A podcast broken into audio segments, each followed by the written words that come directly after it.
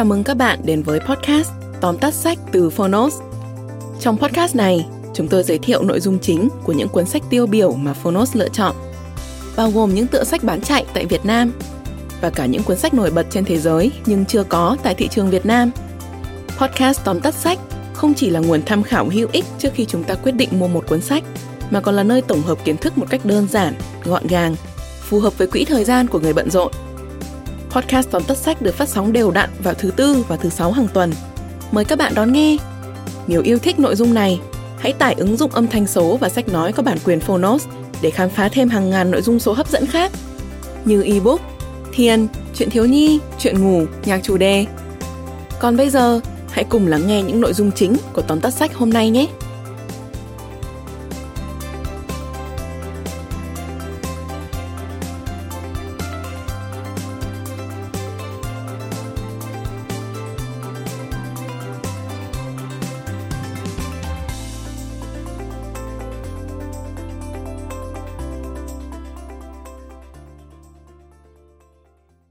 Bạn đang nghe từ Phonos. Tóm tắt sách Thế mới là marketing Tác giả Seth Godin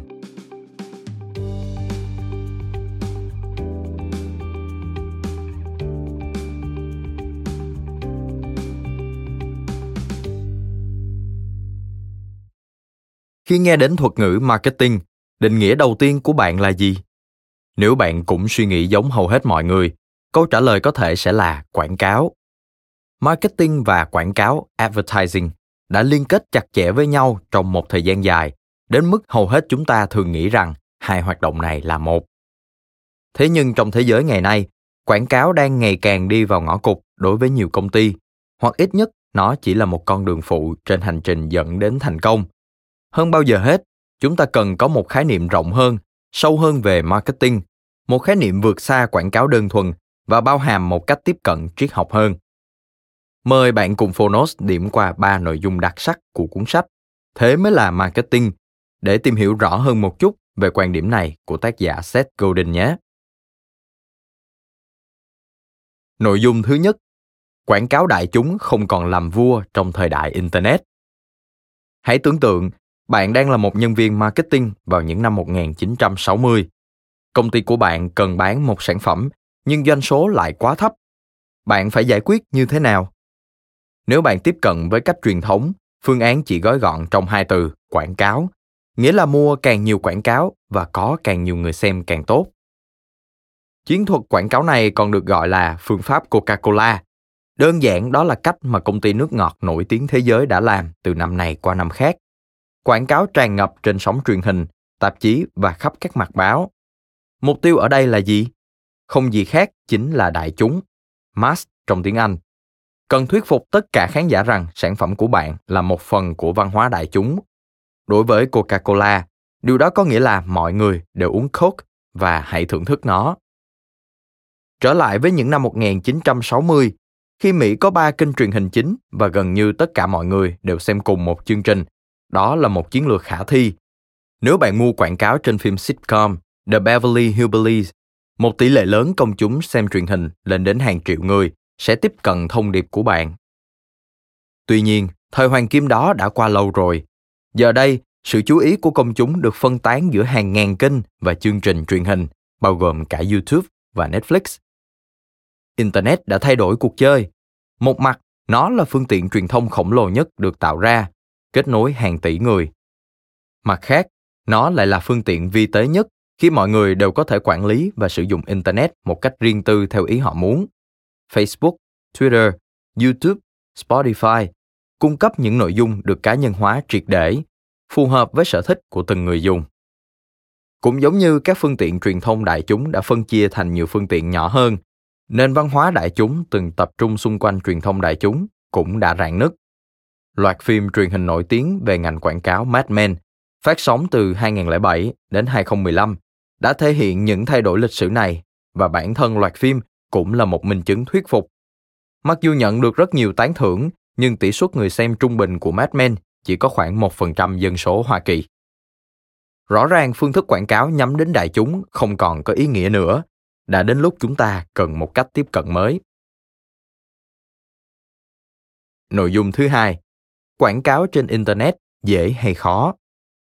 Thoạt nhìn, internet cung cấp công cụ tuyệt vời để quảng cáo và chắc chắn là tốt hơn rất nhiều so với ba kênh truyền hình như trước đây. Tuy bạn không thể tiếp cận số đông khán giả chỉ với một quảng cáo trên truyền hình, nhưng thực tế là bạn còn có thể làm tốt hơn thế. Bạn có thể nhắm chính xác nhóm đối tượng khách hàng bạn muốn tiếp cận. Facebook, Google, YouTube cho phép bạn làm điều này chỉ với vài cú nhấp chuột. Do đó, bạn không cần phải quảng cáo giống như ngày xưa là phát đi một thông điệp trên truyền hình đến với tất cả mọi người và hy vọng rằng trong số đó sẽ có nhóm đối tượng với nhân khẩu học mà bạn cần hướng tới. Không chỉ vậy, bạn còn không cần phải đợi họ xem được quảng cáo khi bật TV vào lúc 9 giờ tối. Giờ đây bạn có thể tiếp cận nhóm khách hàng mục tiêu của mình mọi lúc mọi nơi. Bất cứ khi nào họ đăng nhập Facebook, dòng thời gian hay trang chủ của họ sẽ hiển thị ngay quảng cáo bạn đã chạy. Tuyệt vời hơn nữa là bạn còn có thể đo lường hiệu quả chiến dịch quảng cáo của mình với mức độ chính xác có thể khiến các nhân viên quảng cáo ngày xưa bật khóc vì ghen tị. Với việc biết được bao nhiêu người bấm vào quảng cáo, xem rồi mua sản phẩm, bạn có thể tối ưu hóa nội dung và ngân sách quảng cáo của mình. Chỉ có một vấn đề là các công ty khác cũng làm được tất cả những điều này. Mọi người bị quảng cáo tấn công như vũ bão mỗi khi họ trực tuyến. Chính vì vậy mà ngay cả khi nhắm trúng mục tiêu, quảng cáo của bạn cũng có thể bị họ bỏ qua. Do đó, nhiều công ty giải quyết việc này bằng cách tối ưu hóa công cụ tìm kiếm SEO. Bằng việc sử dụng từ khóa phù hợp, họ hy vọng sản phẩm của mình sẽ xuất hiện đầu tiên khi bạn tìm kiếm sản phẩm đó trên Google. Vậy những công ty không thể xuất hiện ở trang nhất trên Google thì sao? May mắn thay, chúng ta đã có một số cách để làm marketing trên internet hiệu quả hơn. Nội dung thứ ba, đối tượng mục tiêu là những người chấp nhận thay đổi. Cần hiểu rằng bạn không thể làm vừa lòng tất cả mọi người, ngay cả khi dường như có chung một mong muốn, định nghĩa của mỗi người cũng rất khác nhau. Chẳng hạn như với một số người, phiêu lưu có nghĩa là tìm đến cảm giác mạnh. Với những người khác, phiêu lưu có nghĩa là đi du lịch nước ngoài. Vì vậy, hãy nhớ rằng nhóm đối tượng mục tiêu cần đến sản phẩm mà bạn đang marketing phải cùng chia sẻ một định nghĩa và mong muốn chung. Tiếp đó, bạn cần thu hẹp đối tượng mục tiêu của mình bằng một bước phân chia nữa. Nhóm thứ nhất bao gồm những người dễ dàng chấp nhận sự thay đổi và nhóm thứ hai bao gồm những người sẽ thích nghi với sự thay đổi. Có nghĩa là ở thời điểm hiện tại, họ đang chống lại nó. Hình dung về hai nhóm đối tượng này như sau. Những người dễ chấp nhận luôn yêu thích được khám phá những thứ mới mẻ, ví dụ như hàng dài fan của Apple xếp hàng để được mua iPhone mới ra mắt. Những người sẽ thích nghi ngược lại, né tránh cái mới. Họ yêu thích sự quen thuộc an toàn, ví dụ như những người vẫn đang sử dụng điện thoại nắp gập. Sau một thời gian, họ nhận thấy cần phải có một chiếc smartphone như mọi người. Lúc đó, họ sẽ thích nghi. Hãy tiết kiệm công sức bằng cách nhắm đến nhóm thứ nhất, những người muốn sử dụng cái mới. Đừng cố gắng thuyết phục nhóm thứ hai, vì điều đó đồng nghĩa với việc bạn muốn họ chống lại mình. Nếu thành công với những người chấp nhận sự thay đổi, bước đầu bạn sẽ có được một thị trường nhỏ đem lại đủ lợi nhuận cho công ty. Cuối cùng, hãy xây dựng cầu nối với họ bằng cách đem lại thật nhiều giá trị cho sản phẩm. Khi đó bạn sẽ có được một vòng phản hồi tích cực. Nhiều người sử dụng sản phẩm của bạn hơn, sản phẩm của bạn trở nên hữu ích hơn và điều đó lại giúp bạn có được nhiều khách hàng hơn nữa. Ban đầu Slack chỉ là một nền tảng giao tiếp dành cho một nhóm nhỏ những người đồng nghiệp sẵn sàng tìm hiểu và dùng thử một công cụ mới. Khi ngày càng có nhiều người dùng, Slack càng trở nên hữu ích và chẳng bao lâu sau, những người khác phải thích nghi với thực tế là trở thành người dùng của Slack tại nơi làm việc. Bởi vì họ không muốn hoặc đôi khi là không thể bỏ lỡ các cuộc trao đổi của các đồng nghiệp khác.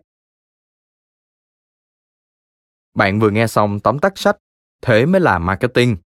Trong kỷ nguyên của Internet, chúng ta không thể làm marketing bằng cách chỉ dựa vào quảng cáo nữa. Hãy xác định nhu cầu và mong muốn cơ bản của khách hàng, phát triển sản phẩm hoặc dịch vụ giải quyết nhu cầu đó và kể được câu chuyện về giá trị đích thực để nuôi dưỡng tình yêu của những người đầu tiên hâm mộ sản phẩm. Sự yêu thích của họ chính là cầu nối giúp sản phẩm của bạn đến gần hơn với số đông công chúng. Cảm ơn bạn đã lắng nghe tóm tắt sách Thế mới là marketing trên ứng dụng Phonos.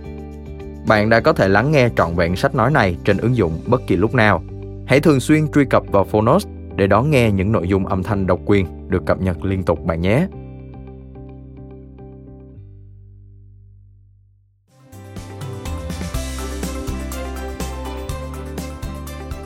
Cảm ơn các bạn đã lắng nghe podcast Tóm tắt sách. Podcast này được sản xuất bởi Phonos, ứng dụng âm thanh số và sách nói có bản quyền dành cho người Việt. Hẹn gặp lại các bạn ở những tập tiếp theo.